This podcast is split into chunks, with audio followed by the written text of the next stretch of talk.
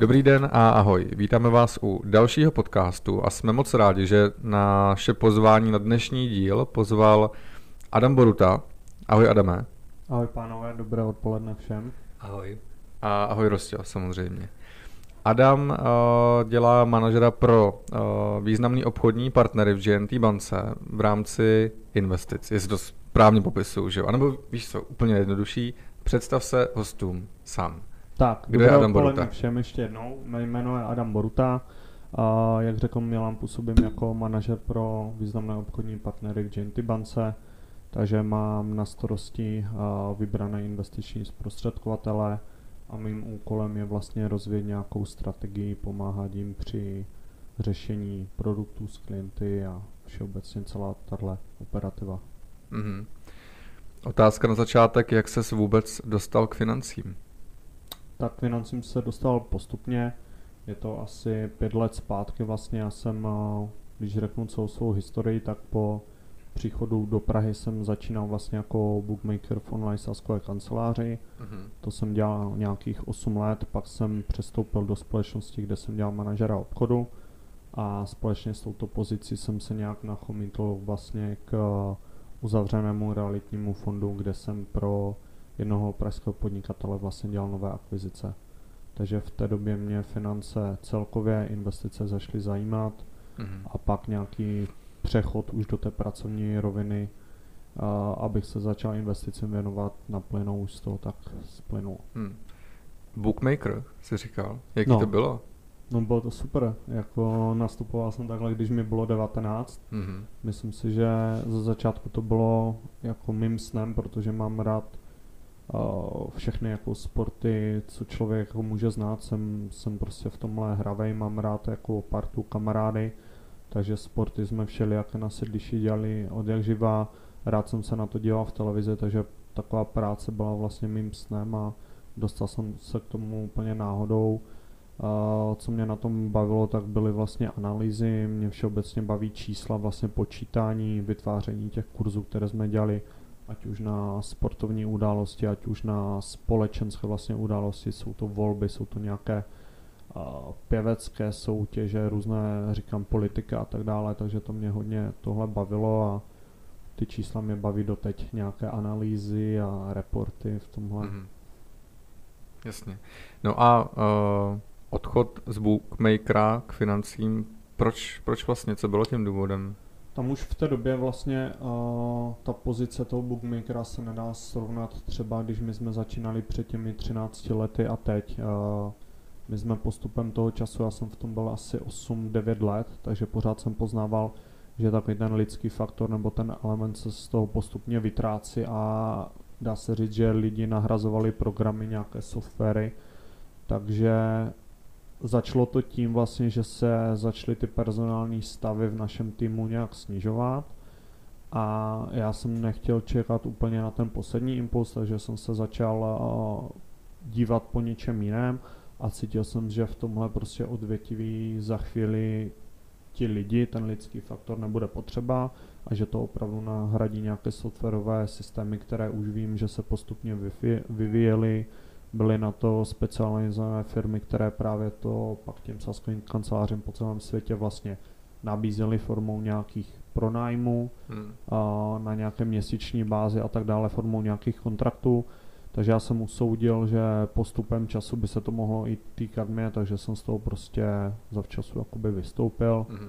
Pak dá se říct opravdu, že po nějakém tři čtvrtě roce se to dotklo celého týmu prostě a místo původního týmu nějakých 18 lidí zůstali dva.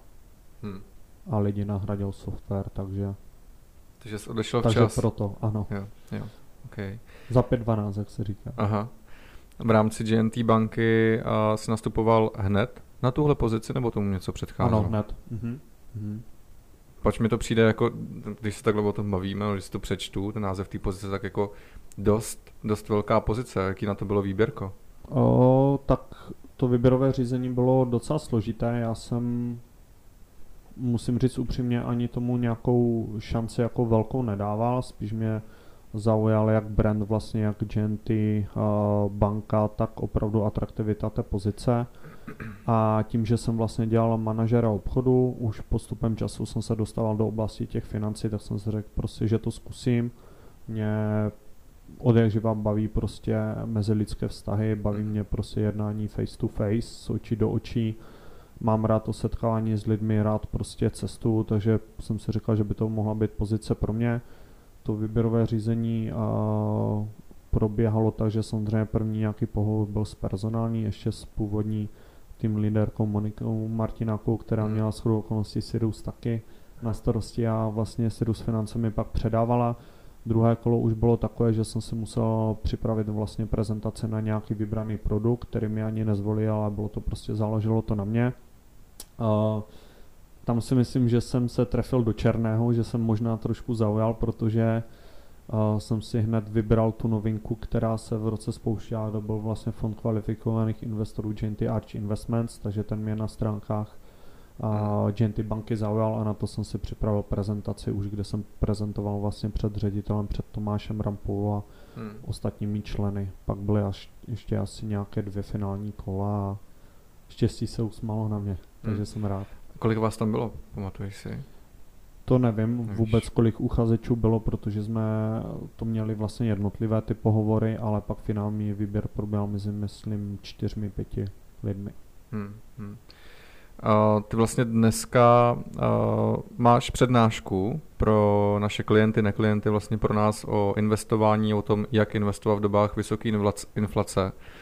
Jak vnímáš třeba vývoj od, řekněme, nového roku v nárůstu objemu investic u vás v GNT bance? Jestli to obecně lidi víc vnímají, že by měli investovat, anebo je to furt ty samé čísla, jak předchozí roky? Nejsou to určitě ty samé čísla, jde tam cítit nějaká ta panika, ta nejistota od lidí, ale vždycky záleží tím, jak já třeba se starám vlastně o své obchodní partnery, o investiční zprostředkatele, Uh, tak zase nevidím až tolik tu konkurenci, uh, o které se starají další mý kolegové z týmu, ale všeobecně opravdu je to hodně individuální. Záleží jak ke klientovi a samozřejmě největší roli tam hraje ten uh, přístup toho poradce vlastně k uh, ať už celkové té situaci nebo celkovému chování vlastně těch investičních produktů na těch finančních trzích. Hmm. Takže je to opravdu ideální. My to nemůžeme moc ani posoudit, protože hodně z toho objemu, ať přítoku vlastně nebo odtoku uh, těch finančních prostředků z těch fondů, tak hraje roli cena. Samozřejmě tím, že vlastně se teď zvyšují ty úrokové sazby a cena těch všech fondů třeba klesá, kolísa, tak nám se to promítne, ale nemáme takové to rozdělení, jestli opravdu je to odtok peněz nebo to hmm. zapříčinuje vlastně snížení ceny. Hmm. Dá se říct, že ano, nějaký ten pokles toho přílivu peněz tam je, ale jak říkám, jakákoliv nějaká krize nebo špatná situace, tak může být vlastně příležitostí zase k nákupu. Takže zase ti zkušení investoři nebo finanční poradci, kteří už jsou na tom eh, trhu delší dobu, tak vnímám to, že té příležitosti teď využívají a s klienty právě dokupují ve slevách. Hmm. Máš prostě nějakou otázku, abych tě vůbec pustil ke slovu, to většinou to bývá, takže se k tomu dostanete až ke konci. Já měl otázku uh, ještě k minulosti, minulosti Adama, protože vím, že Adam byl fotbalista, ano. profesionální. Uh, pak teda bookmaker. Ano. A teď uh, manažer. Ano. Co ti dalo nejvíc? Nebo co ti dal sport, co ti dal uh, ta, ta, ta, ta, vlastně ta pozice bookmakera, co ti dává teď pozice manažera? Jo, super otázka, tak když to vemu zase úplně od té nejdřívější doby, tak vlastně já jsem původem z Moravy, z Beskyt, z Rožnova pod Hradoštěm a ve 14 letech vlastně jsem se přesunoval kvůli fotbalu na školu, na internát a do Ostravy. Už to mělo původně být dříve, ale tam mi to maminka zatrhla, že ještě na to nejsem připravený. Na velké město, já kluk z vesnice. Takže určitě ten přesun do Ostravy, celkově fotbal, tak eh, mě naučil samostatnosti, naučil mě to, že se u sebe musím postarat sám a není v úvozovkách za mnou nějaká záchrana ruka, takže všechno bylo vlastně na mě. Sport mě každopádně naučil disciplínu, tím, že to je týmový sport, tak eh, byl jsem v rámci nějakého kolektivu, takže podle toho jsem se musel chovat. Nejsem nějaký individualista, takže mám rád opravdu týmovou práci, to si myslím, že jde pak v zaměstnání poznat. A právě přechod pak, když se ptáš na pozici toho bookmakera, tak tam, tam to byl úplně ten stejný případ.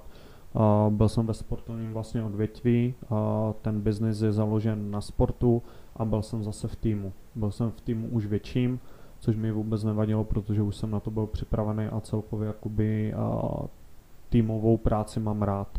Takže já si myslím, že bych nemohl dělat někde, kde bych byl sám za sebe a musel bych nějak přebíjet jakoby v úzovkách konkurenci. Teď se o to taky musím snažit, ale snažíme se o to celý tým a je to pro mě daleko jednodušší, než kdybych v tom byl sám. Děkuju. A se vrátím zase k, investicím. A, a jak vnímáš vůbec populaci České republice a pohled prostě a vztah k investování?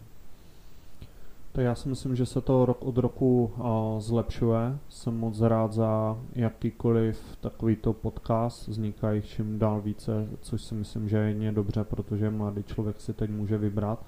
Já to vemu jenom z pohledu sebe, mě 33 let a když mi bylo 18, tak nic takového nebylo a o investicích tím, že vlastně nemám ani třeba rodiče z toho oboru, tak mě o investicích nemohl naučit nikdo.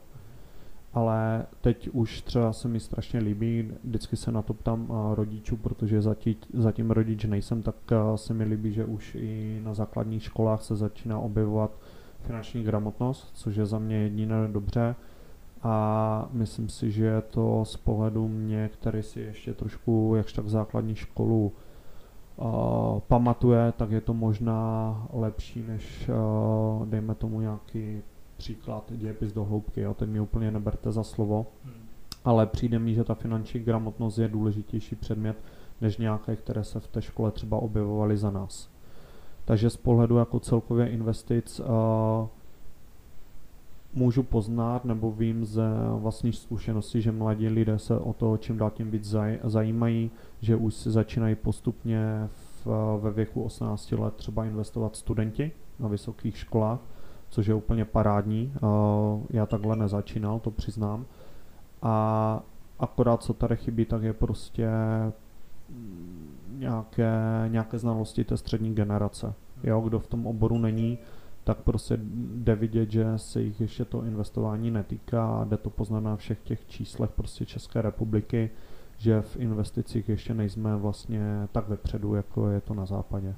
Takže myslím si, že ještě mezery tam jsou ale že z pohledu celkového toho trhu děláme uh, hodně pro to, aby jsme to zlepšili, což je fajn. Tak ono, podle mě ten pytel s tím investováním se roztrh ve chvíli, kdy všude začal vystupovat Radovan Vávra. Byl takový hlášky, že se každý bál, že otevře lednice a bude tam Radovan mm-hmm. a bude jim říkat svůj legendární větu S&P 500 a nic jiného jako neexistuje. A já mám taky pocit, že spoustu mladých lidí, tím, že se mezi nimi pohybují, tak se baví o investování, zajímá se o to, jak investovat. Všichni, no, většina je zastání toho, že s finančním poradcem jako vůbec, že jedině přes brokery, jedině sami a jedině do S&P 500 a nic jiného jako neexistuje. Jak to vidíte vy? Hmm, ještě se vrátím k tomu panu Vávrovi, ať jsou jako názory jakékoliv, já mám taky na to nějaké názory, že že mi přijde, že už se začíná pouštět do nějakých věcí, které třeba nemusí být jeho téma, ale klobouk dolů to povědomí k těm mladým lidem prostě dostal a určitě na to má velkou zásluhu, že lidi to začínají řešit. Jo? Co se týká toho samostatného obchodování, tak tam jsem v tom, že pokud člověk začíná s investicemi, tak by si měl určitě, ať už přes nějaké doporučení nebo přes vyhledání, tak by si měl obrátit na svého finančního poradce. S tím by měl všechny ty kroky při těch začátcích řešit a řeknu, jakmile se začne sám vzdělávat, začne se o ty investice sám zajímat, bude v tom několik let, ať už to opravdu třeba desítky let, tak si myslím, že pak si může dovolit sám obchodovat. Ale za začátku mi přijde úplně řeknu to na rovinu hloupý, kdy se začínající investor stáhne do mobilní aplikace nějakého brokera a začne se tam sám obchodovat, dejme tomu akciové tituly, ještě v horším případě třeba kryptoměny, tak hmm. to, to doporučuju, že určitě ne. Hmm. Ono je to obrovský uh, tlak na, na ten stres, který vlastně jako nejsou schopní, nebo nemají ho ještě tak uh, vybudovaný, tu odolnost vůči tomu stresu a najednou mají aplikaci v mobilu, která jim hází notifikace, že tohle spadlo a tamhle to stouplo a spíš mně přijde, že k tomu přistupují jako k tradingu, jako k otočení rychle nějakého jako zisku, než k tomu, že by měli něco dlouhodobě držet a dlouhodobě do něčeho, do něčeho investovat. A co já tam teda vnímám, tak uh, proč to nechtějí řešit s finančníma poradcema, je to, že zatím jsou skrytý nějaký, nějaký poplatky, ke kterým mají všichni obrovskou verzi, ale už nevidějí tu přidanou hodnotu uh, k té službě vlastně, k tomu servisu a tak dál a tak dál. Jak vnímáte vlastně vy poplatky u, u investic? Je to něco jako mm, tabu téma, že by to nemělo existovat? Jak to vidíte vy? Já si myslím, že už to v dnešní době určitě tabu není. Myslím si, že jakýkoliv klient, co mám teď jako zpětné vazby a co se právě na to jako obchodníku ptám, takže automaticky při zkoušce mu to sděleno. Když si ten klient pak spočítá ten vstupní poplatek, kolik z té dané investice je a spočítá si kolik třeba ten daný obchodník prostě tráví přípravou na tu danou schůzku, tráví přípravou na to, aby mu vlastně složil to jeho dané portfolio. A pak se musí o něj několikrát ročně prostě starat, a musí se na něj obracet v případě třeba, že vidí právě nějaké příležitosti nebo naopak třeba hrozby a musí řešit třeba nějakou alokaci toho portfolia, různé změny strategie a tak dále nastav si investiční horizont, tak myslím si, že té práce těch finančních poradců je tolik, že ten vstupní poplatek je opravdu zanedbatelný. Hmm. Přemýšlel jste někdy o práci finančního poradce? Zatím ne. A proč? Uh, nedokážu tak říct. Uh, mě spíš, jo, vím proč. Protože mě víc baví ta manažerská pozice. Já třeba postupem času právě chci být třeba manažer nějakého týmu, který ty investice bude mít na starosti, takže proto já jdu spíš tou cestou toho manažera. Toho vedení. Ano. Hmm. I mě baví třeba rozvoj vlastně strategie, nějaké projekty, což si myslím, že z pozice moc toho finančního poradce bych nemohl ovlivnit, samozřejmě mohl, hmm. Ale beru to v rámci teď působení, dá se říct, už v korporátní firmě, tak beru to z tohohle pohledu, že chci prostě v tom žebříčku profesionálním růst. Mm-hmm. Um, nadechoval ses? Chtěl jsi něco říct? Dobře.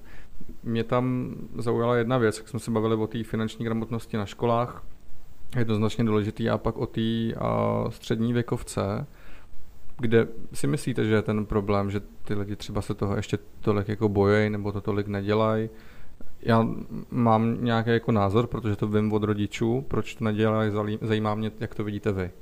Jo, tak je to, je to úplně jednoduché srovnání, je to, je to příklad, já nevím, bavíme se teď třeba o tom, že Česko postupně jako ztrácí v hokeji, tak to jsou úplně jako jednoduché případy, to samé platí pro investice, jestli my to ne, nebudeme do těch lidí, dětí, vlastně budeme je tak vzdělávat od začátku. To, to znamená už i příprava jakoby sportovní, nebude tam nějaký rozvoj těch trenérů mládežnících uh, od začátku, od toho raného dětství, těch hokejistů nebo těch budoucích prostě lidí, kteří mají investovat, tak postupem věku se k tomu už nestihnete jako dostat. Jo, těžko se v, s něčím začíná, co vůbec neznáte, dejme hmm. tomu ve věku 40-50 let. Hmm. Takže ta střední generace třeba neinvestuje, je to proto, protože s tím nemá zkušenosti. Hmm. A těž, to je to samé, babičku teď taky nenaučím s počítačem, jo, to je, jsou jednoduché příklady. Takže pokud my to nebudeme mít nastavené od začátku, od těch základních tříd, hmm. uh, tak těžko něco zlepšíme. Hmm. Máte uh, zkušenosti s někým, kdo by učil třeba na školách finanční gramotnost? Mám, uh, mám právě zkušenost uh, vlastně od sestřenice přítel, mm-hmm. ten dělá na základní škole v Krnové, takže když vždycky slyším jméno učitel, profesi učitel, se okamžitě ptám. Ze začátku takové na ty stereotypní jakoby otázky, jak to jde, co hmm. učí za předměty, no ale pak se vždycky jako zeptám, jestli na jejich škole probíhá finanční gramotnost. Hmm. Takže jdu na to tak nenápadně, ale vždycky se k tomu dostanu. Protože no, já vím, že se to na školách často hází uh, jako pod stůl, že se to neučí. protože tam jednak není někdo, kdo by to mohl učit a někteří mm, učitelé to nevnímají jako úplně důležitou součást toho, školní, toho školství vlastně. A upřednostňují věci jako je dějepis, aby jsme znali všechny přemyslovce a Lucemburky, ale, ale neupřednostňují to, že by se třeba ty děti měly naučit, jak funguje investování a tak dále a tak dále. A já na škole učím, je to, je to skvělý, ale je to jedna, jedna z mála škol, když jsem to zkoušel v několika různých jako školách, tak jsem se potkával s tím, že to, tomu nedávali tu váhu a tu hodnotu, proč by to teda vlastně jako ty děti měly znát v nějakých 14 letech, když začnou vydělávat peníze až třeba ve 20, a, ale to je přesně ten, ten problém, o kterém se bavíme, že když se to do nich nedostane, tak to pak už jako nikdy nezískají, pravděpodobně, nebo hůř. Jo, je to tak. Já, co jsem se na to ptal, vlastně tak mi bylo vysvětleno, že to není povinný předmět, hmm. který by byl daný ministerstvem školství, ale vždy to záleží na daném řediteli té dané školy. Hmm. Jo, tak mi to bylo vysvětlováno, takže asi to pravda teda bude. A já si myslím, že kdybych já byl ředitelem základní školy, tak uh, to je mou povinností, abych to do té školy nějak dostal, do těch dětí. A já bych třeba chtěl, vybral bych si příklad, uh, určitě není jako těžké, když bývají uh, různé ty zasedání vlastně učitelů školy, tak není není těžké se zeptat, kdo má zkušenosti s investováním, kdo třeba sám si investuje, hmm. kdo má svého finančního poradce, nebo kdo se o to zajímá. Hmm. A myslím si, že vždycky jeden takový učitel se na té škole najde. Hmm. Myslím si, že to příklad můžou být učitelé, dejme tomu matematiky, a pak není vůbec jako těžké se domluvit a třeba toho učitele přihlásit na nějaký kurz kvalifikační. Kde on by si ty třeba znalosti, pokud je nemá až tak velké, uh, nemohl naučit. A myslím si, že bavíme se o finanční gramotnosti na základních školách, takže tam určitě uh, nebudeme dětem říkat, jak fungují podílové fondy, jak funguje burza, ale tam jim musíme říct úplně nějaké ty základy, jak jenom peníze fungují. Hmm. Jak hmm. funguje to, že oni, když si za rok ušetří tolik a tolik peněz, které, které třeba dostávají jako kapesné od rodičů, tak si třeba za to můžou něco koupit. Koupí si něco třeba za polovinu, polovinu se si už dají ke spoření na ten další rok. Takže to hmm. jsou jednoduché věci a myslím si, že na to ani potřeba nějaké vzdělání hmm. veliké není. Hmm. My jsme viděli teda i učebnici finanční gramotnosti, která byla dokonce schválená, ne? Ministerstvem. A to bylo něco šíleného teda. My jsme si to pročítali a říkali jsme si kolikrát, jak tohle to může pochopit dospělák, neznající finance a na tož na tož děti. Hmm. A hmm. víme, jak to funguje s učebnicemi, že většinou, když se něco jako vydá, tak to za pár let není vůbec aktuální. Ty učebnice byly vě- věci, jak uh, si zadat trvalý příkaz třeba. Jo, což tak. si myslím, že jako dneš, dnešní děti umějí všeli co s mobilem a nabourat se někomu na wi a trvalák je taková jako banální věc pro ně. Ale mimo jiný tam byly i, i akcie přímo, jak je nakoupit, kde je nakoupit. A to, vzhledem tomu, že ani nevědí, jak si rozpočítat finanční bilanci, by měli kupovat akcie. Tam je to, že ty učitele, když už teda to chtějí učit na té škole, tak chtějí, aby ty děti znaly terminologii, aby z toho měli nějaký teda výsledek, ale jim tak trochu jedno, jaký budou mít návyky, takový ty jako základní. Potřebují z toho mít prostě nějakou známku. Víš, Pepíku, co akcie, víš, za jedna. Hmm, hmm. Tak to je pro mě teda dosti překvapení, musím říct, a asi nemoc ideálně teda udělaný. A jako za mě by to byl, měly být úplně jako jednoduché příklady opravdu, jak peníze fungují, jak funguje to, když dostanete vlastně za měsíčně dvě stovky a kolik můžete mít třeba za dva roky, když si hmm. budete spořit. A plus třeba to, kolik se vám může stát, že nevím, teď si za dvě stovky koupíte náušnice a kolik můžou stát třeba za rok a půl, hmm.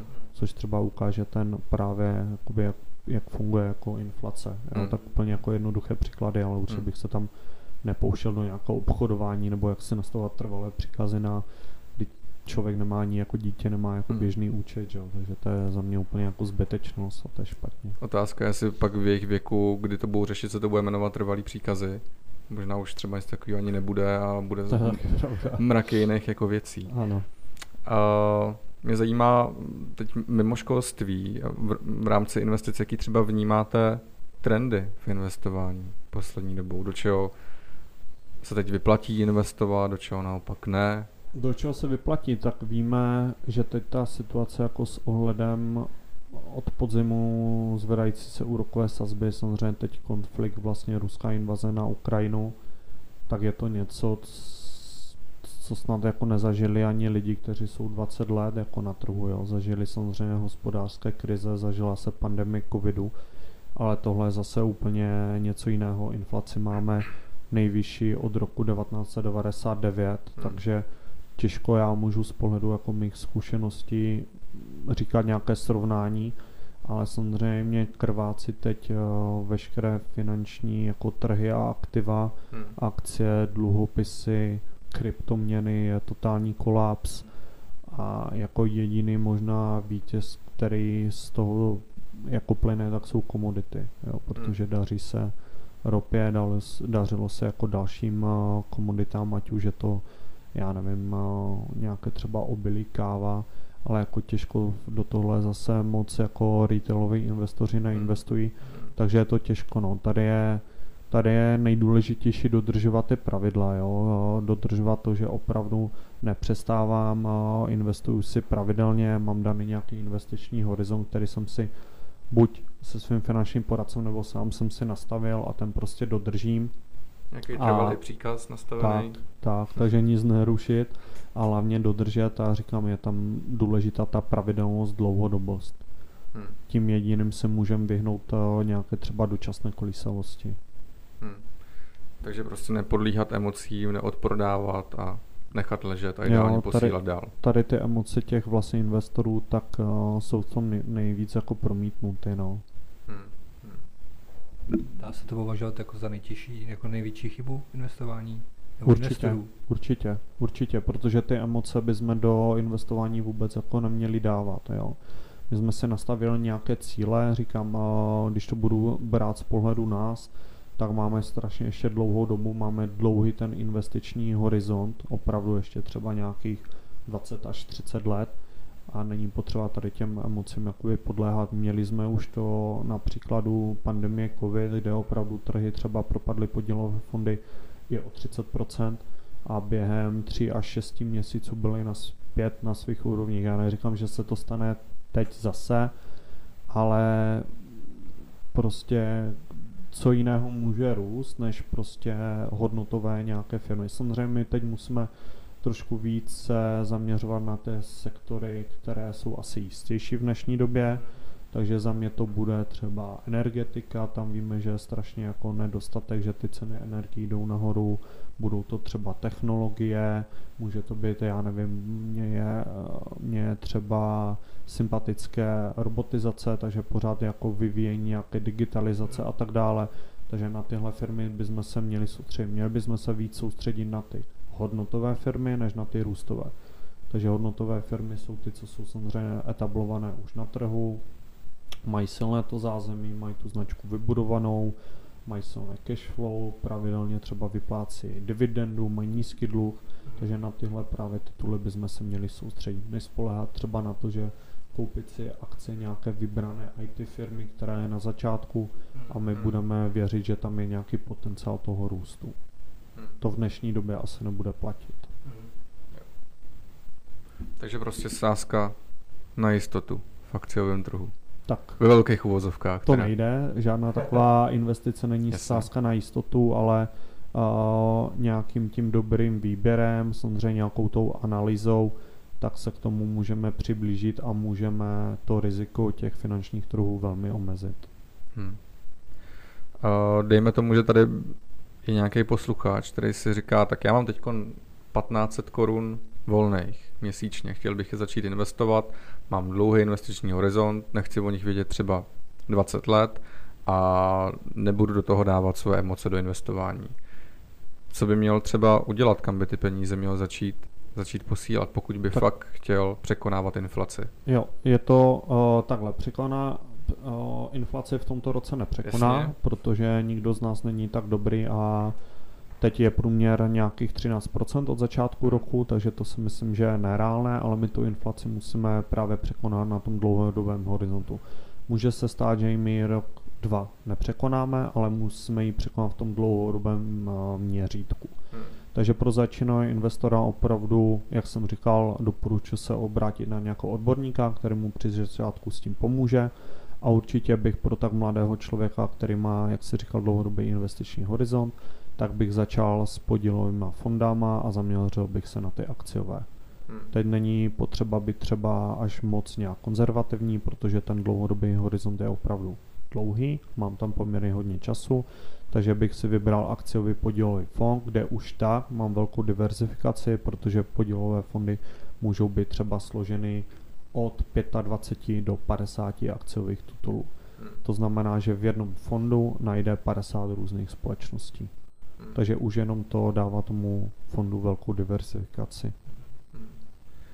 No a asi klient od klienta, ale, ale radil bys jim celých 1500 korun dát do jednoho nástroje, do jednoho fondu, nebo si to rozložit do sektoru, jak si před chvílí říkal? Určitě, určitě bych se, klidně bych si to rozložil, já nevím, vybral bych si, pokud mám 15 tak bych si vybral tři fondy po pětistovce a vybral bych si tři nějaké podílové fondy, které třeba mě jsou, samozřejmě myslím si, že by měl člověk investovat do odvětví, ve kterém třeba se on vidí, kterému trošku nějak rozumí, přijdou mu nebo ví něco, samozřejmě vždycky se můžete podívat, z jakých firm je ten daný podílový fond složen.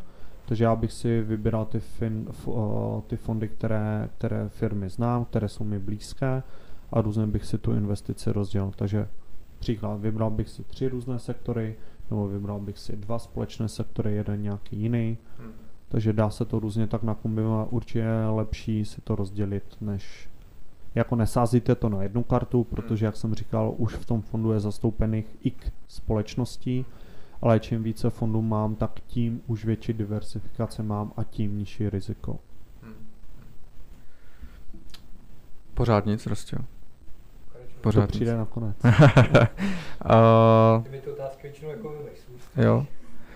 No, mě teď zajímá, samozřejmě nikdo nemáme tu křišťálovou kouli, ale jak to vidíš dál s růstem uh, úrokových sazeb? Kam až se to může podle tebe vyšplhat? Hmm, čerpám jenom uh, z pohledu slov odborníků, ekonomů mm-hmm. a člověků na těch daných místech který jsou v tom uh, víc uh, zaměření než já. Takže jako jejich názory jsou takové, že úrokové sazby budou do konce roku určitě dvouciferné, to znamená budou začínat jedničkou, ale budou postupně kulminovat. Hmm. A shodou okolností i z reakcí vlastně na nového guvernéra ČNB Aleše Michla, tak ten jeho postoj k zvedání úrokových sazeb byl negativní, hmm. ale samozřejmě neovlivní on celou bankovní radu. Bude to ještě nějakou dobu trvat, ale myslím si, že ten růst už nebude takový, jako jsme byli zvyklí teď posledního půl roku. Hmm. No, dobře. napadla, napadla, napadla jedna otázka v souvislosti s úrokovými sazbama. Protože vím, že jako eh, Česká národní banka zvedá, pravděpodobně ještě zvedat bude, i přesto, že nastoupí nový guvernér Aleš Michl.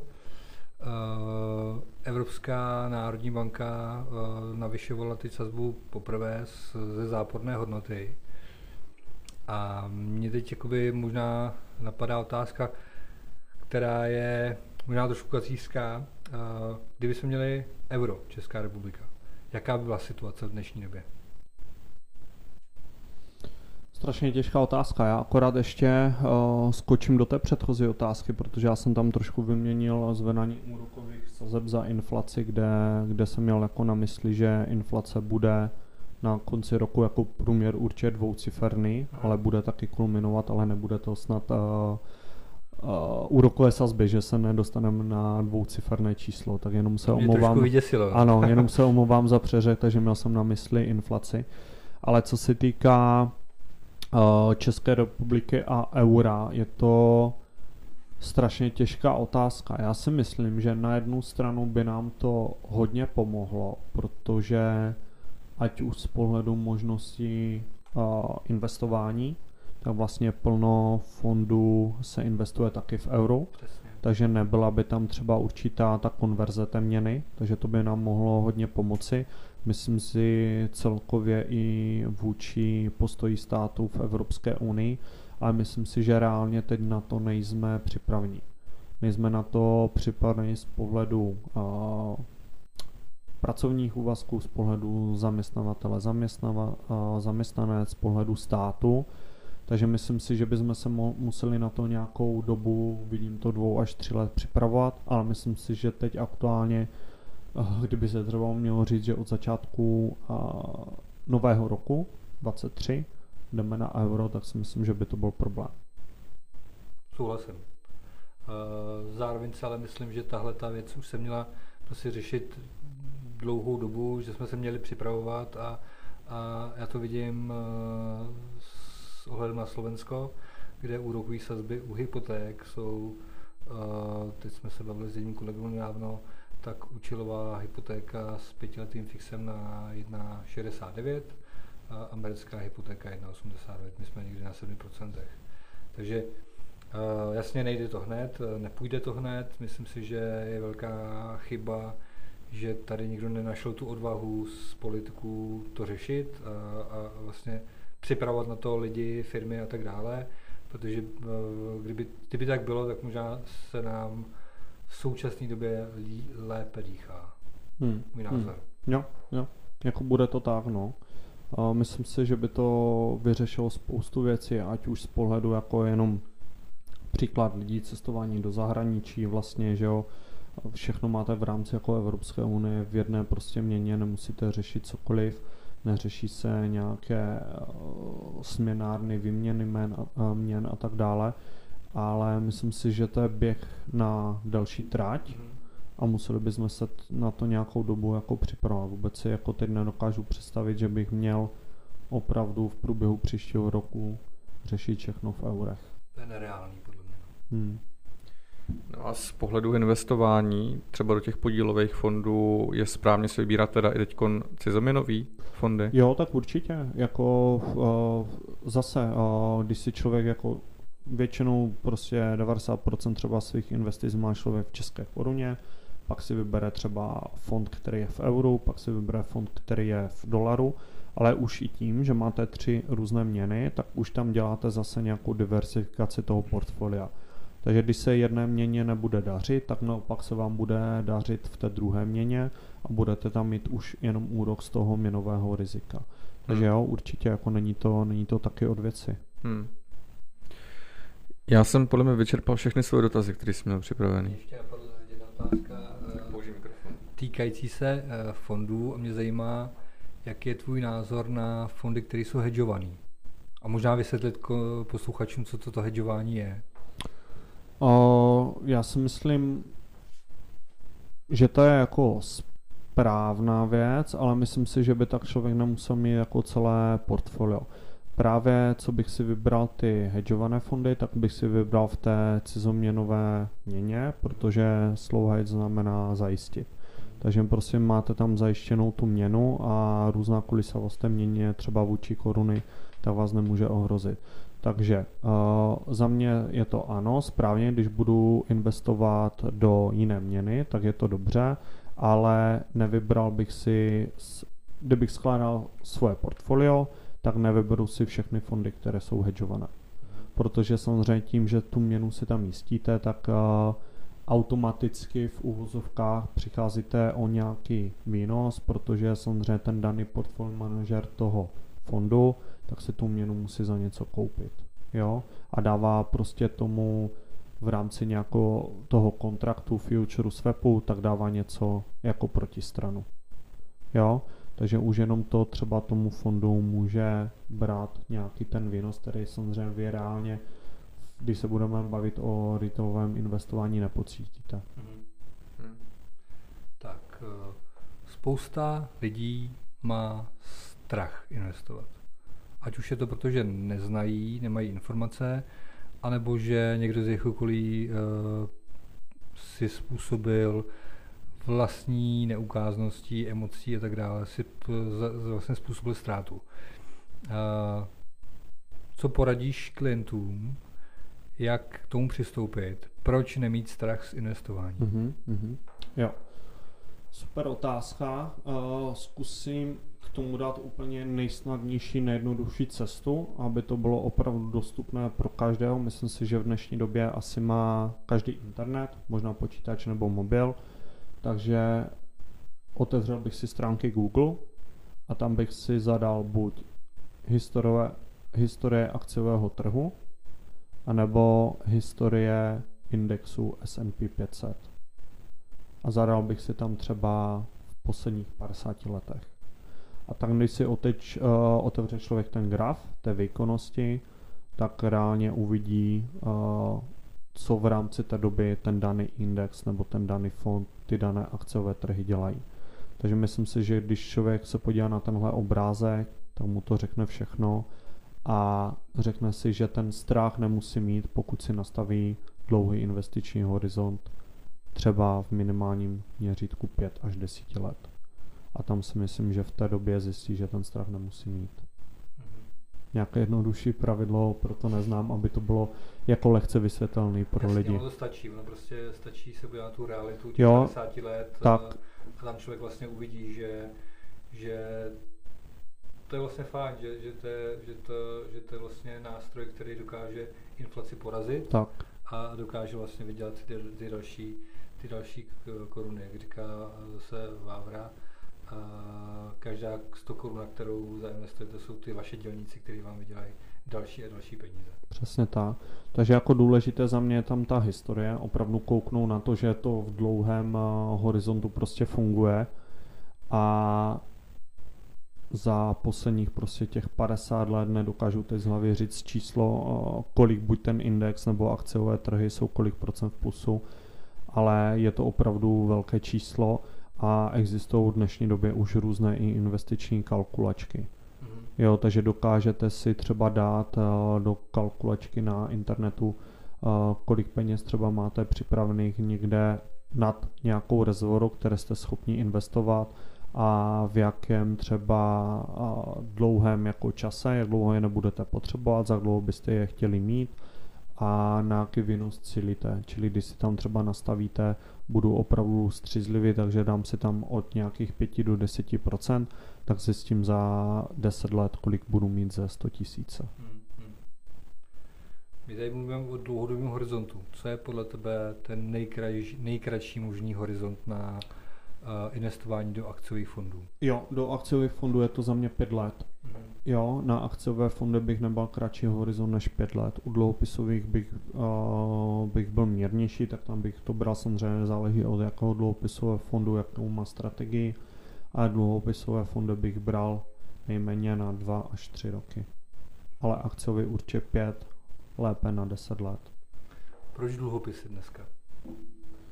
Tak jestli, je to, vůbec, jestli vůbec. Jo, uh, určitě ano, může to být část nějak portfolia, určitě si myslím, že dluhopisové portfolio bude uh, spíš pro klienty středního věku, nemusí to být úplně pro mladé, tam bych se opravdu nebál být čistě akciově zainvestován, ale shodou okolností právě teď na uh, zvyšování úrokových sazeb, tak uh, ceny dluhopisů šly dolů, což znamená, že my je teď můžeme koupovat za daleko příznivější cenu, než kterou měli před třeba tři čtvrtě rokem. A tím, jak jim se blíží splatnost toho dluhopisu, tak stejně ten nominál, který vlastně ten dluhopis měl, tak nám musí vrátit.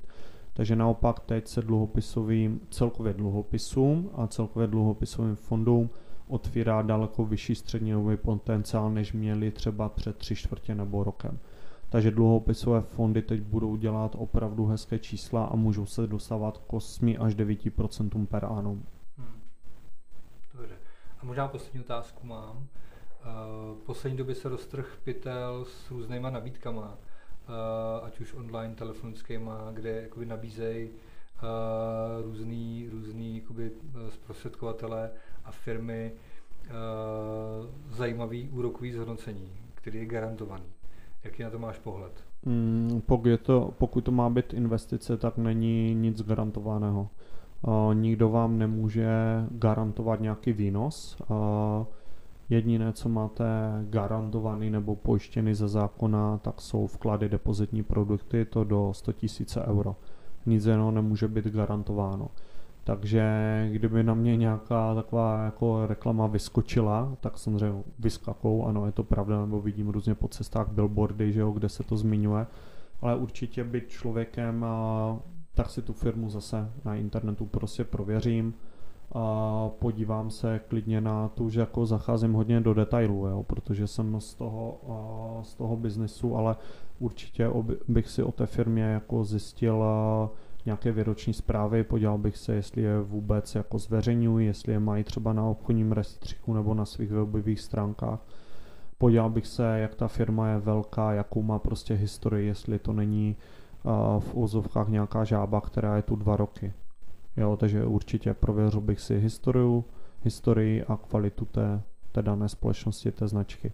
A říkám, zase, kdyby to vyskočilo na člověka, který chce začít s investicemi, tak bych to určitě ne, neřešil sám, ale, ale zeptal bych se na názor vlastně odborníka a určitě společně tu firmu takhle prověřit. Tak a já mám ještě jednu poslední otázku. Uh, spousta lidí má svoje běžné účty v různých bankách, kde mají možnost lidi taky investovat. Uh, já si o to myslím, že to není úplně jako správně, protože mám pocit, že ty zaměstnanci těch bank, nechci házet všechno do jednoho pytle, ale mnozí z nich eh, neinvestují a, eh, a vlastně prodávají jenom ten daný produkt. Jaký na to máš názor ty? Asi, asi hele podobný. Jako je to těžké, mám taky svou domovskou banku a nenapadlo by mě tam eh, investovat, protože si myslím, že ty produkty určitě banky nemají nejlepší. Pokud já chci investovat, tak bych si měl najít investiční společnost. To znamená, že ta daná společnost se musí na ten biznis zaměřovat, musí se zaměřovat na ten produkt. Banky se nezaměřují na to, aby měli nejlepší investiční produkty. Zaměřují se na to, aby měli nejlepší službu, co se týká jako funkčnosti obsluhy té banky a samozřejmě víme to většinu jakoby peněz svého zisku, tak mají z úvěru spotřebitelských. Jo? Takže nebude to z toho, že má nejlepší produkty. Uh, takže říkám příklad, mám taky svou domovskou banku velkou, ale neinvestuju tam přes ně. Takže myslím si, že ten produkt za prvé nej, není nejvýhodnější, budou tam nějaké skryté poplatky, které oni vám řeknou, ano, je to zdarma, ale nikdo vám neřekne, máte to zdarma jenom na prvních 6 měsíců, pak to končí, jo, pak už platíte poplatek. Takže dal bych se na to určitě pozor a říkám, a ty produkty bych hledal spíš v nějakých investičních společnostech. Dobře, děkuji. Já mám poslední otázku, tedy na závěr, ať to nějak ukončíme kultivovaně. Zajímalo by mě nějaká rada pro začínajícího investora, pro třeba našeho posluchače, který na té druhé straně sedí, má třeba těch 15 stovek, už něco slyšel, ale co byste mu třeba ještě chtěl vzkázat? O co by neměl přijít? O, tak určitě, jestli to člověk myslí s investicemi vážně, tak předtím, než bych vůbec o, ty peníze někde investoval, tak říkám, o, zašel bych si na YouTube, je spousta parádních teď podcastů, kde se dá pustit jak základy investování, tak nějaké základní pojmy, nejčastější chyby, nejdůležitější pravidla v rámci investování, čeho se držet, na co nezapomínat. Takže tohle bych si určitě pustil, pak bych se obrátil na nějakého odborníka a říkám, čím, pokud už ten zájem má, tak je to jedině dobře, protože čím dříve člověk začne, tím je to lépe, tím delší má ten investiční horizont a tím dříve může naplnit ty své nějaké cíle, své přání, své sny, proč on investuje. Skvělý. Líp bych to neskrnul. Adame, moc krát děkujeme za podcast. Těšíme se na, na přednášku a třeba někdy, někdy příště ještě. Děkujeme. Taky děkuji moc za pozvání a ať se vám všem daří a ať šlapou investice.